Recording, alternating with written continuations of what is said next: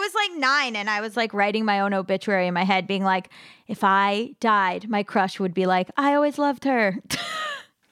We were dark kids. We were dark kids. Psycho. Psycho children. I'm Nora McInerney, and this is Terrible Thanks for Asking. This is a podcast where we talk about hard things, where we stretch our empathy muscles, we strengthen them, we are working out. It's a podcast where we talk about the gray areas in a world where it's just very easy to believe that things are either one thing or the other. And that is what Gabby Dunn does too. Gabby's a writer, she's a comedian, she's a podcaster, a YouTuber, a New York Times bestselling author. She's an actor. I've been watching her YouTube channel and listening to her two podcasts, Bad with Money and Just Between Us, for years. She has truly the greatest podcast theme song of all time. Just between us. Right? It's going to be in your head forever. Gabby's great. So that's Gabby, or at least the things that she's done. Have you considered what I haven't done? Because I do every day in my head. Have you considered the things that were almost going to happen and then didn't, and that I cannot stop thinking about on a loop till I die? Like, it's tough because if you had caught me on another day, maybe I would have been like riding high, being like, I'm the best. And it sucks because it kind of feels like it's never in the middle. It's always like, I'm the best and no one can tell me anything, or I'm the worst. I'm garbage and everyone hates me. And it's tough, like being a public figure in some ways, because if you're just a regular person and someone doesn't like you, you're like, oh my God, my coworker doesn't like me. That's the kind of day I caught Gabby on. A day when her brain was telling her, mm, You are trash. Absolute trash. Ignore the facts of your life. Just completely disregard the objective success you've achieved personally and professionally. And instead, may I offer you this menu of your shortcomings? Highly relatable.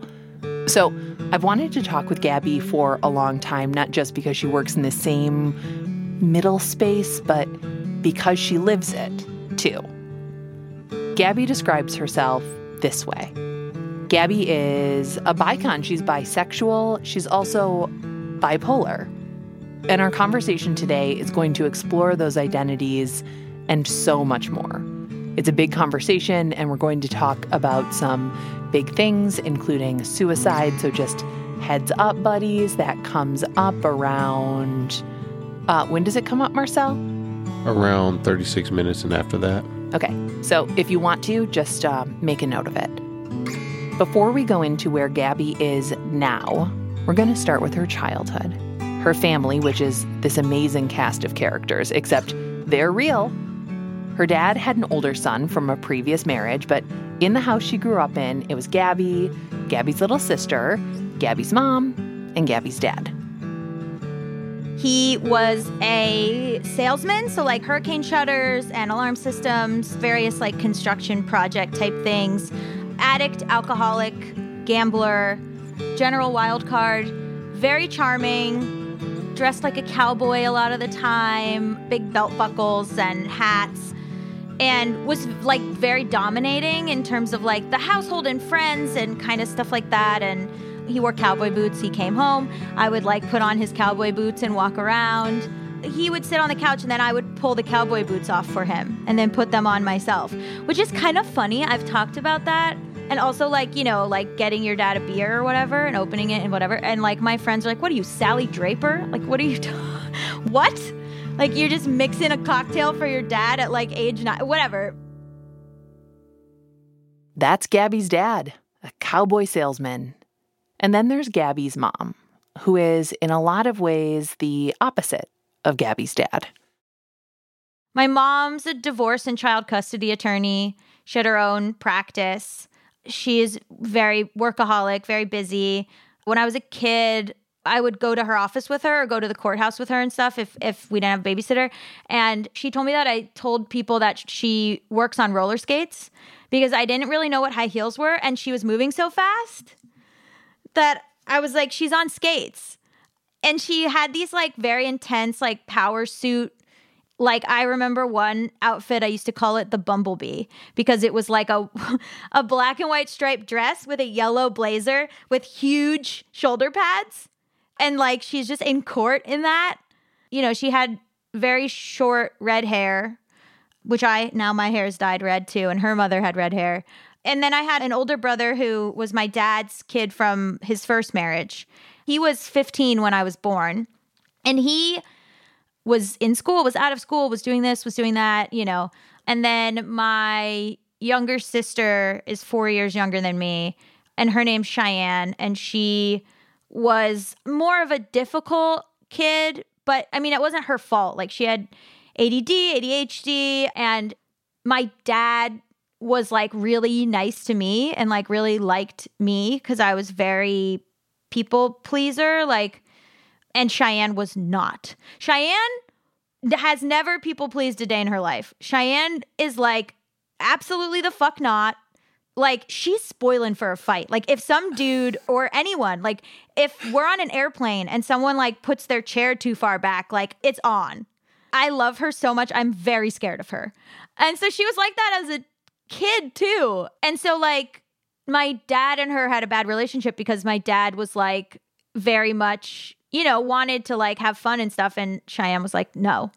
And I thought my dad was cool. I thought my mom was a buzzkill and I thought my dad was the best. And he was just drunk. Like, he would like take me to bars or like he wanted to go golfing with his friends, but he wanted to drink. So he would bring me so I could drive the golf cart.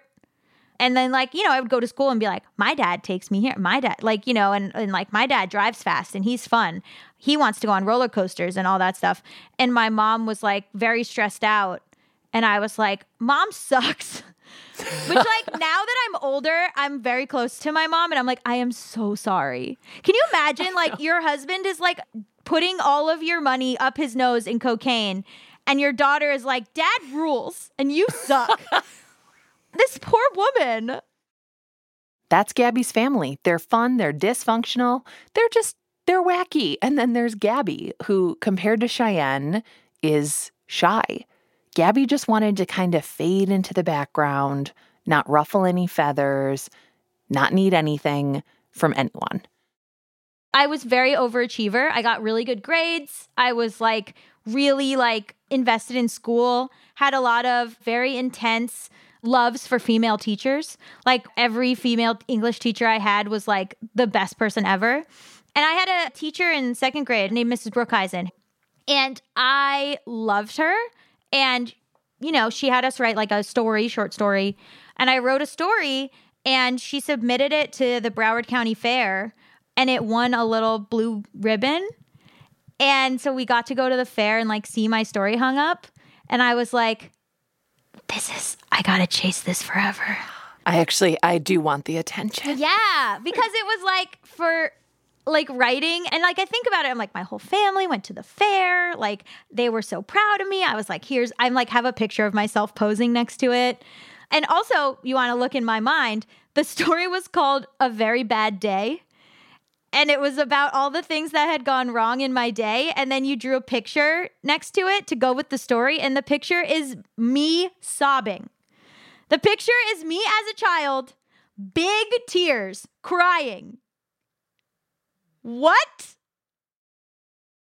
Big tears, big crying, big feelings in her little kid body. And this is a theme that echoes in her childhood, her big internal emotional landscape trying to make itself known, trying to get Gabby herself known and seen. So I have this letter that I wrote to my mom and I framed it. And it's like, Dear mommy, Cheyenne is driving me crazy. And like, I signed it, Love Gabby. There's a part at the bottom that's scribbled out. And I like held it up to see what it said and it said, P.S. I need big comfort. but I didn't feel like she would give it to me, so I crossed it out. Oh. oh. P.S. I, I need, big, big comfort. comfort. God. And then it's a picture. I drew a cartoon of Cheyenne cutting my head off, decapitating me. I have it framed. Cheyenne did not, in fact, decapitate Gabby, as I'm sure you've surmised from this interview, but there's that word again big. What Gabby needs is big comfort, but she scratches it out. She keeps that need to herself. When I was eight, I was in the hospital. I got bit by a mosquito at a beach and I had some sort of virus. It's very unclear. And so I was in the hospital for like a month. And I asked my mom for the records from the hospital. And she was like, oh, sure. And she sent them to me. And one part was like, eight year old female, uh, seems very thin and pale, but like well nourished. Uh, she's wearing red nail polish and red lipstick, so she seems like well taken care of. Also, any ideas why an eight year old's wearing red lipstick to the hospital? Okay, it doesn't matter. So then the doctor wrote on the form this child shows signs of a sad mood. I have diagnosed depression in this child. I recommend that she see a therapist, blah, blah, blah. That didn't happen. Did not see a therapist. And it was so validating to see that, like, a doctor when I was eight was like, this child is depressed. And then I was like, did I see a therapist? No, of course not. And like, I asked my mom about it, and she was like, where did it say that? So I think it was hard, but also there's just a lot of denial, right? Like you read that about your kid. And like I think now, 2020, someone would be like, oh my God, get my kid to therapy. And I asked my mom, I said to my mom, you read that. Like, what why didn't you do anything? And she said, Well, of course you were depressed. You were sick. Like you you had a flu. Yeah. I feel like parenting more than one kid is basically like tending to the biggest blaze and then assuming that the others are a controlled burn and then all of a sudden it's not and you're like oh my god how long has this been happening like what are you talking about the thing is the fire for cheyenne and my oldest brother and my dad like never went out. So like every so often are you okay? Yeah i'm okay. Great. Just checking in. You're good? Yeah i'm good. Yeah. you're not like addicted to drugs or anything? No. Okay great. Yeah. Okay. Whew. yeah. It's the thing of being the not problem child that kind of is detrimental in some ways.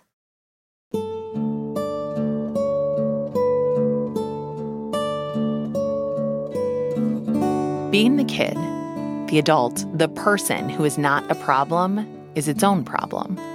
It's a form of self gaslighting, convincing yourself that your thoughts and feelings aren't to be trusted, that you're fine. I mean, look around you. Some people have real problems. So Gabby keeps being the non problem child. And she also starts to realize something else about herself that's just as hard for her to speak about as her need for big comfort. We'll be right back.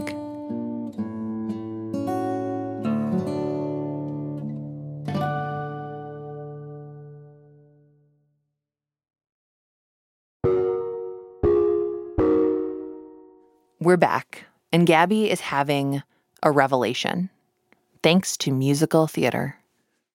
I heard the word bisexual for the first time in La Vie Boheme on in Rent, and the character of Maureen, um, I really latched onto.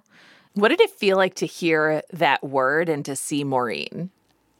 I she's like not portrayed as a particularly nice or whatever character, but I was like, that's me. I was like, I want a, a girlfriend and an ex boyfriend. Like, I want like this to be, you know, the situation. And I'm like self centered. So I was like, I want them to do a dance about me. And I also really related to Mark because he's such like an outsider and and the character is quote unquote straight, but Anthony Rapp is queer. So I really latched onto him as like an out queer person. And I just I loved Rent. I just was like, "Oh my god, there's like a cross-dressing character. There's, you know, everyone is sort of like okay with the queer people. Like, you know, Take Me or Leave Me was like incredible. I mean, like a lot of queer kids, I was like, I got to get to New York. I got to get to New York. That's where the gays are. I got to get there. I had a friend in 8th grade who I think came out to or kind of knew. I did like a thing where I was like, I have a crush on someone. And it was this girl who like could not have been more normative and like married her high school boyfriend and like is a doctor and like, you know, whatever.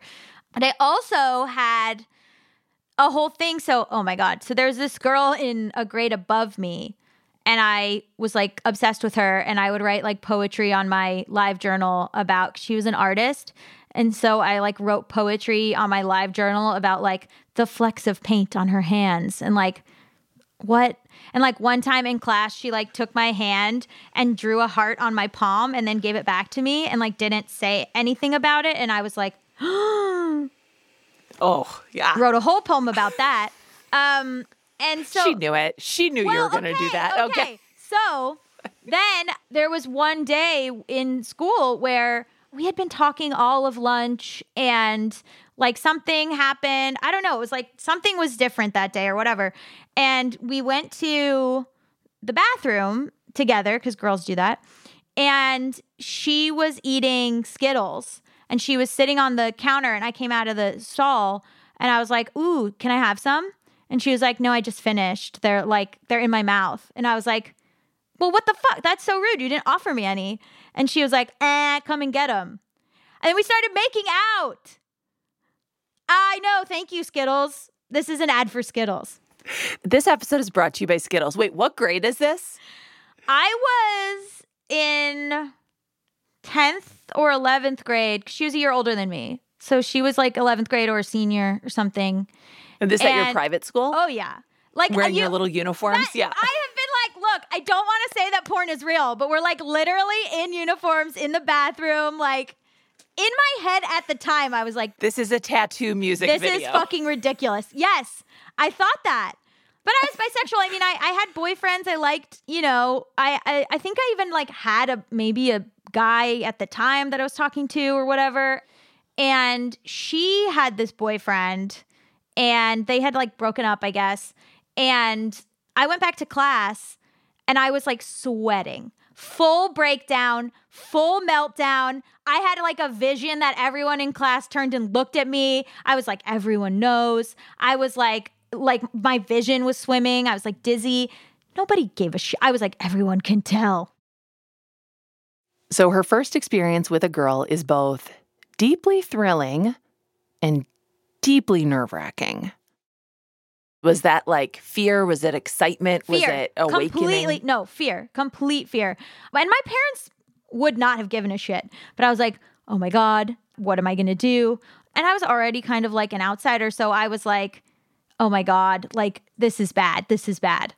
And so then the next day, her best friend came up to my locker and was like, hey, you better not hurt her feelings. And I was like, oh my God, one person knows, one person knows, one person knows, sweating. I was like, this is bad, this is bad, this is bad. So then she came up to me later and was like, hey, Daniel is thinking about maybe like wanting to get back together with me. And she was like clearly asking. And I was like, oh. And she was like, yeah, so like, what do you, you know, what do you think? And I was like, and then I was like, I think you guys should get back together. Oh. And she was like, okay. And then that was it. And Gabby. I know, I know. And I was so sad. But I was like, what am I going to do? Fucking walk around school with a girlfriend? Are you out of your mind? I'm going to be the the gay girl at my school and I had friends that didn't go to my school that were uh in my neighborhood and they were all like very Jewish princess type girls. And like we were like a little clique. And i was already weird like to them. Like it was like i was like allowed to hang out be, for being funny. I'm not sure. And it was already precarious. And there was like a queen bee of that and all this kind of stuff. I mean those girls used lesbian as a pejorative. I mean Oh, yeah. everyone who played softball was like okay like you know like it was like Ironically, the one girl that they all made fun of for being a lesbian is not a lesbian. She just played softball. And then I was queer. but I remember writing in my journal being like, she's such a fucking lesbian. Girl, what? What? I know. Yeah. yeah. Oh my God. I, it was, that was such a thing, which just makes me want to like g- just die. Uh, I know. But it was also so frightening too because it was like, well, like what if I am? Yeah. Like, is that is that what's happening? Is that could this be the thing that's happening? I don't know. It's just it was a frightening time. It was just a frightening time to be a kid. Yeah, and I I always say this, but like it was pre Glee. There was nothing. There was nothing. Mm-hmm. No. There was like w- the one kid on um my so-called life. There was Yeah. fucking nothing. You want to talk Yeah, and about guess what? Ricky had problems. Ricky okay, had Ricky had problems. serious problems. Ellen Yeah. Mm-hmm. had been like fully canceled, like for being queer. Like there was nothing. My parents didn't have Yeah. gay friends. Like nothing. Ricky Martin was pretending to be straight. Ricky Martin. I had a poster of him in my locker. You want to talk about uh, what? you and Ricky Martin are both like, right. I swear right? to God, I had Ricky Martin and Lance Bass in my locker. Girl, what? And so They were both like, yes, d- girls, put this picture up in your locker. Yep. So, like Ricky Martin and Lance Bass, Gabby got through the late 90s and early 2000s by pretending to be straight. She made it all the way through high school with only a few people knowing about her making out with that other girl in the bathroom. And then, I went to college and I was like, this is my chance. And I was on a boat cruise, like freshman boat cruise. And I was talking to this girl who was a lesbian who I I walked into a dorm and she was in there and she was wearing like a red prom dress just to like be funny, I guess. And we were like hanging out in the dorm and she was just like, "Yeah, I'm a lesbian." And I was like, "Le gasp." And then she had this guy that she was friends with from home. So the two of them were always hanging out. And I was like talking about relationships and stuff on the boat cruise, but I was being like very vague. It was like with kind of a group of people, and it was a very gay school. I went to Emerson, so there was like not, you know, that huge of a risk. And she was like, What are you? And I was like, Oh, like I guess I'm bisexual. And she and the guy friend high fived. And I was like, Okay, interesting. it's not a big deal in her college, which is a small liberal arts school. But that doesn't mean that her bisexuality is never a big deal. Because eventually she has to leave her accepting little bubble and go out into the world, and it gets complicated.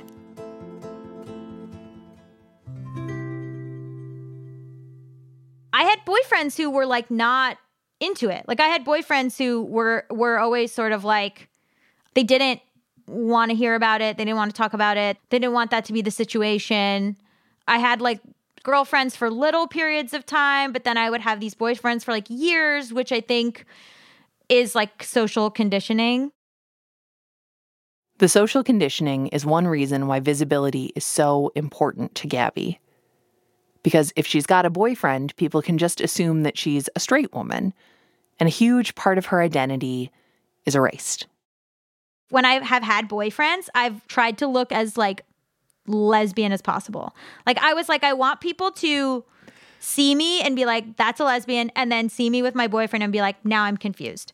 Like that's what I wanted. I mean, I'm covered in tattoos. Like I would like wear these shirts that were like bisexual and still not into you, or like I, very aggressive, like aggressive, like Doc Martens, and like I'm wearing a sweatshirt right now that says Pride. Like my ex girlfriend was like a fashion person, and she was like, "You have 75 t-shirts with gay slogans on them." Like, and so we, she made me go through all of my graphic tees and was like, "I understand that like visibility is important, but you don't need like." Like I had a shirt that says this is my gay apparel. I have a shirt that says God said Adam and Eve, so I did both. I have shirt like I wear that shit out because I'm like, you're right. Sometimes I'm like, well, maybe people will think, you know, oh, that's just a quirky straight girl or whatever.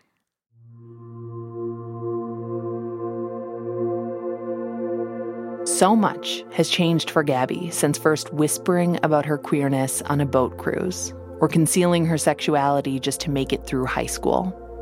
She's shouting it from the rooftops and from her clothing. She's loved and accepted by her parents and her friends. And we'll be right back.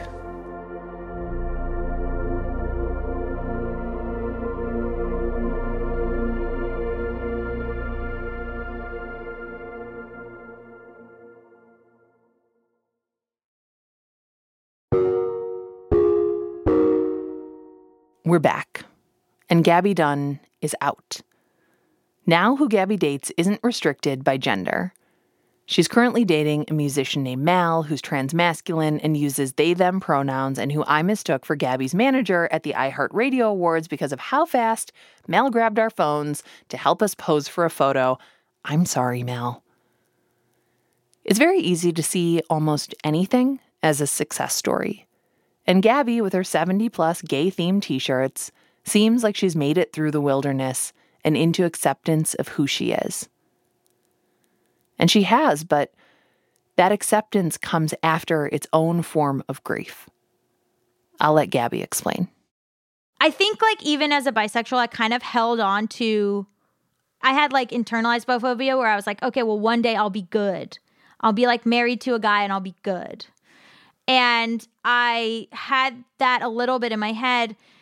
And when I realized that that like I probably was gonna be more on the queer side, I was like f- sobbing. Like I felt like really scared because you grow up your entire life with like Barbie and Ken, this is this, this is that. Like, so even if you're the queerest person, to be like, that's all gone. That does not apply to you. That is gone.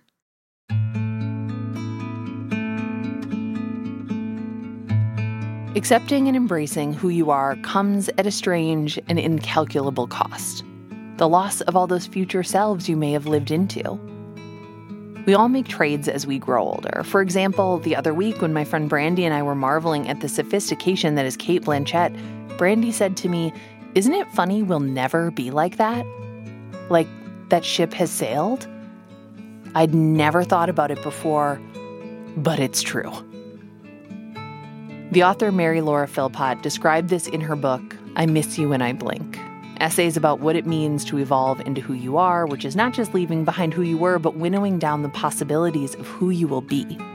Which isn't to say Gabby doesn't love who she is and where she is, just that, like all things, it's more complicated than simply loving your life. Gabby's expression of her gender and her sexual identity are up to her, a way to signal to the world who she is. But there's another part of her identity that's just as scary as the aftermath of that first Skittles kiss in the school bathroom her mental health. Gabby is openly bipolar. People used to call it manic depression, but it's characterized by really high highs, mania, and low lows, depression. At the top of the episode, you heard a little bit about what the depressive side is like. Gabby has talked about this openly on her podcast, Just Between Us, which is also a YouTube show she hosts with her longtime friend, Allison Raskin, and she's talked about it in a lot of interviews. So I asked her about the diagnosis. I got diagnosed like four times before I accepted it. Like, I heard it a bunch of times and I was like, no, no, thank you. So, like, in 2008, I had like a huge breakdown, but I didn't even really remember it till I like went back and looked at pictures from hanging out with some friends on the beach and I was like skeletal. And I was like, what the fuck was going on? And then I was like, oh yeah, I was like not eating and like totally freaked out and like anxious and like losing my mind. But I like forgot that that happened.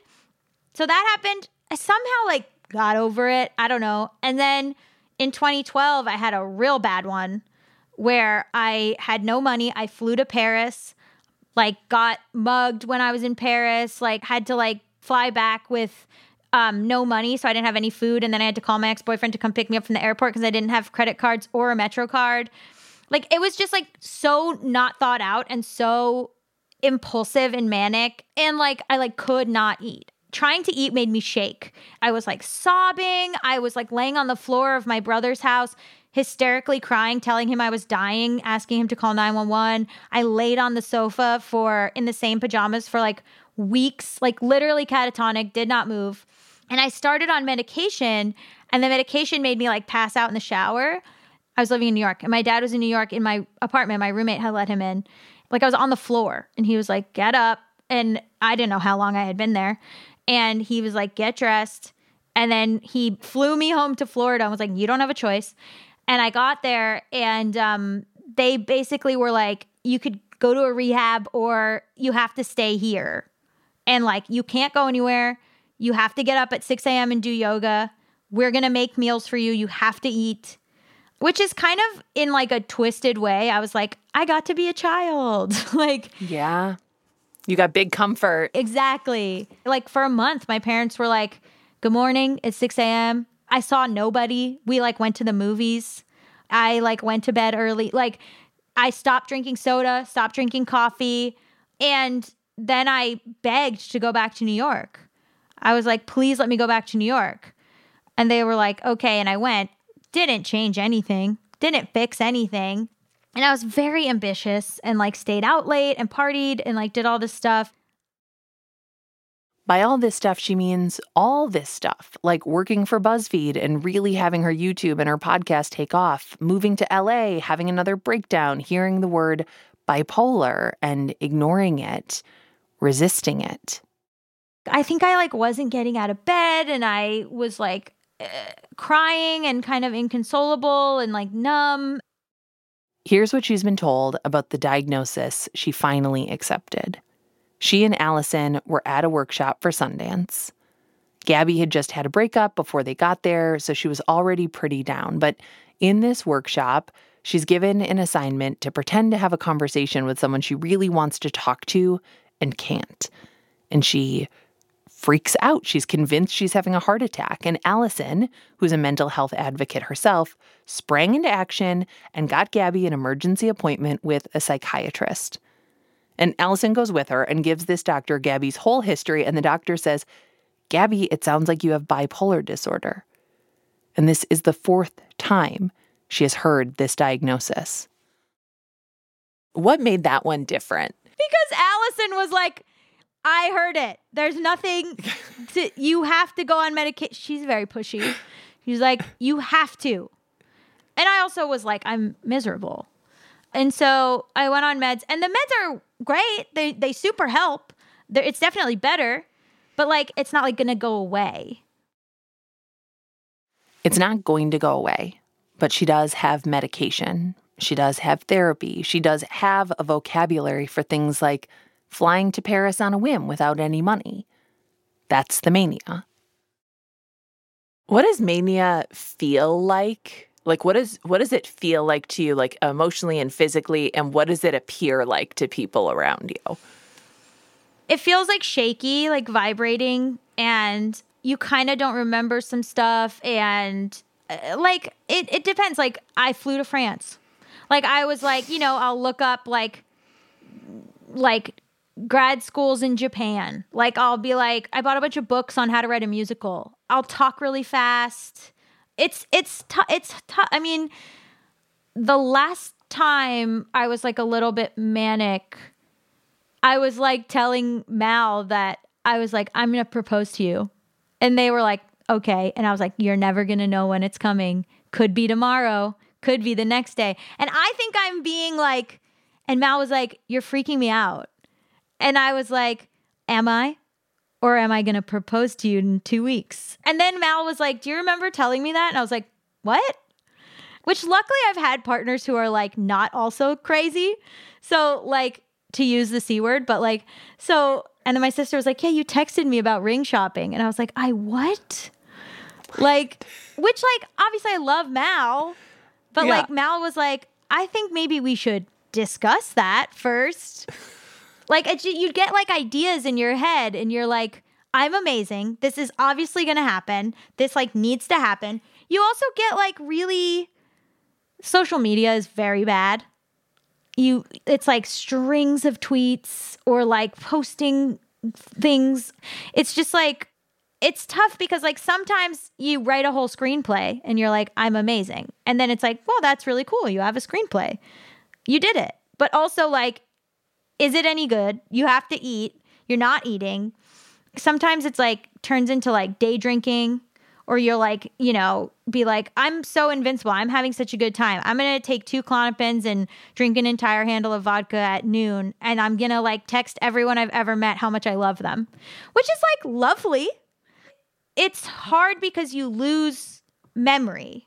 So like I could tell, you know, I think also like mania, it gets to this delusional place where a lot of times you're like, I'm God, I'm Jesus, I'm whatever.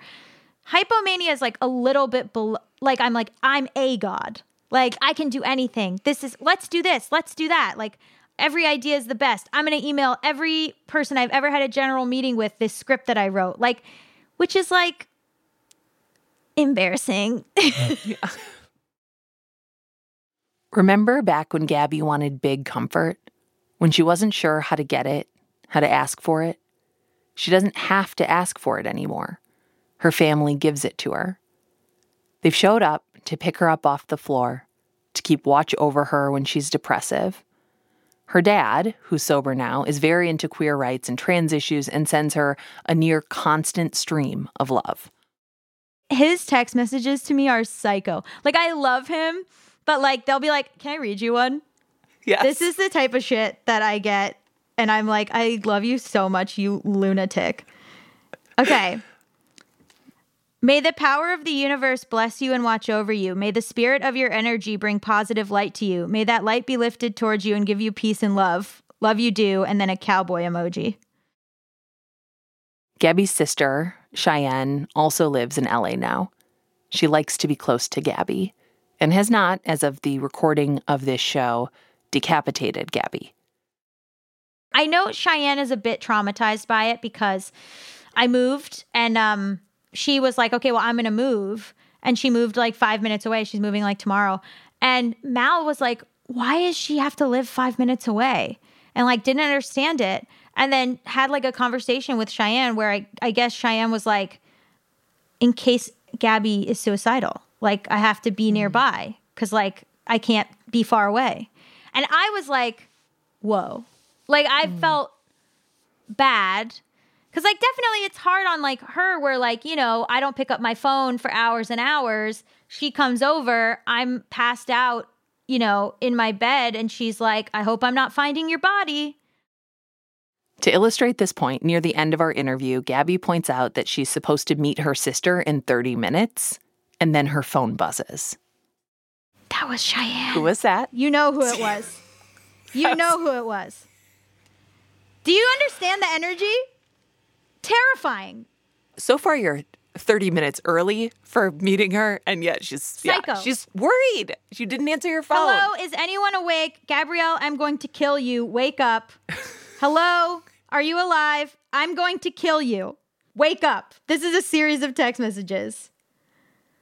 Don't forget the cooler today, please. Wake up.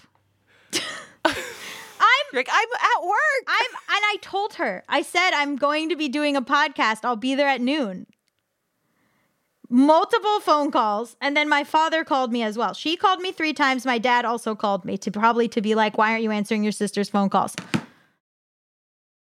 Gabby is now, as you know, openly bi, a bi icon for the bisexual and bipolar communities. The risks of being openly queer are numerous, and so are the risks of being openly bipolar. I mean, I I think there are probably some people who are like, "Oh, that explains it. She's crazy."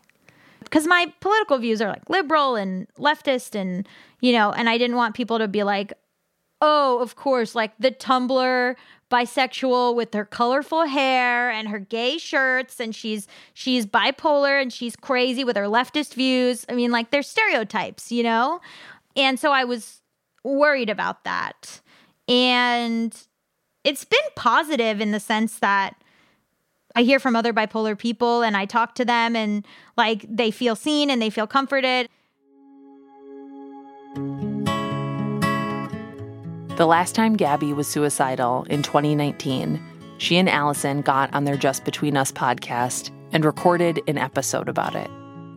Everyone checked in very much about if we should air it because obviously you're not thinking clearly. And then also, I was worried that people would be like, this is not okay for a role model for young kids to say that she wants to kill herself. But it got positive feedback. Nobody felt that way. Because I was like, are they going to be like worried? Are the fans going to be like nervous? Because they're young. Like, I didn't want them to be like freaking out.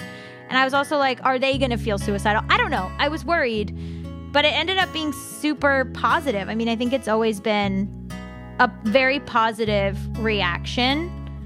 I mean, it's been h- hard seeing, I work in Hollywood, and it's been hard seeing media from people that I respect that has had like really inaccurate or negative depictions of bipolar disorder. And I never know whether to say something or not. I always do because I run my mouth because I uh, run my mouth. But I love Ari Aster. I dressed up as a character from Midsommar for Halloween. I, I loved that movie. The beginning of the film, spoiler alert, has a character murder her entire family. And there's a throwaway line where they say, well, she was bipolar. It's not necessary. You understand that she has some sort of mental illness.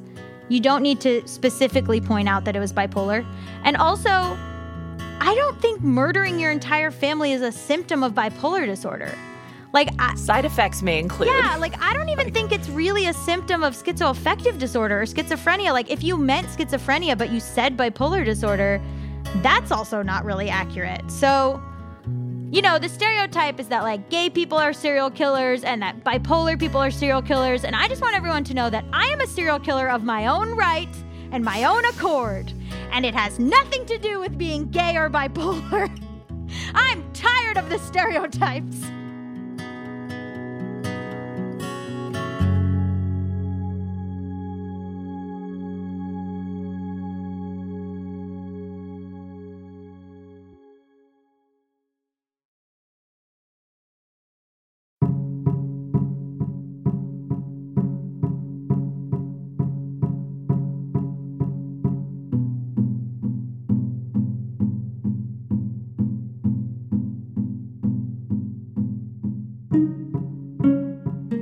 This has been terrible. Thanks for asking.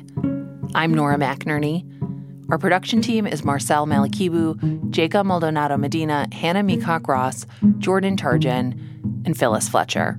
Our theme music is by Joffrey Lamar Wilson. We are a production of American Public Media.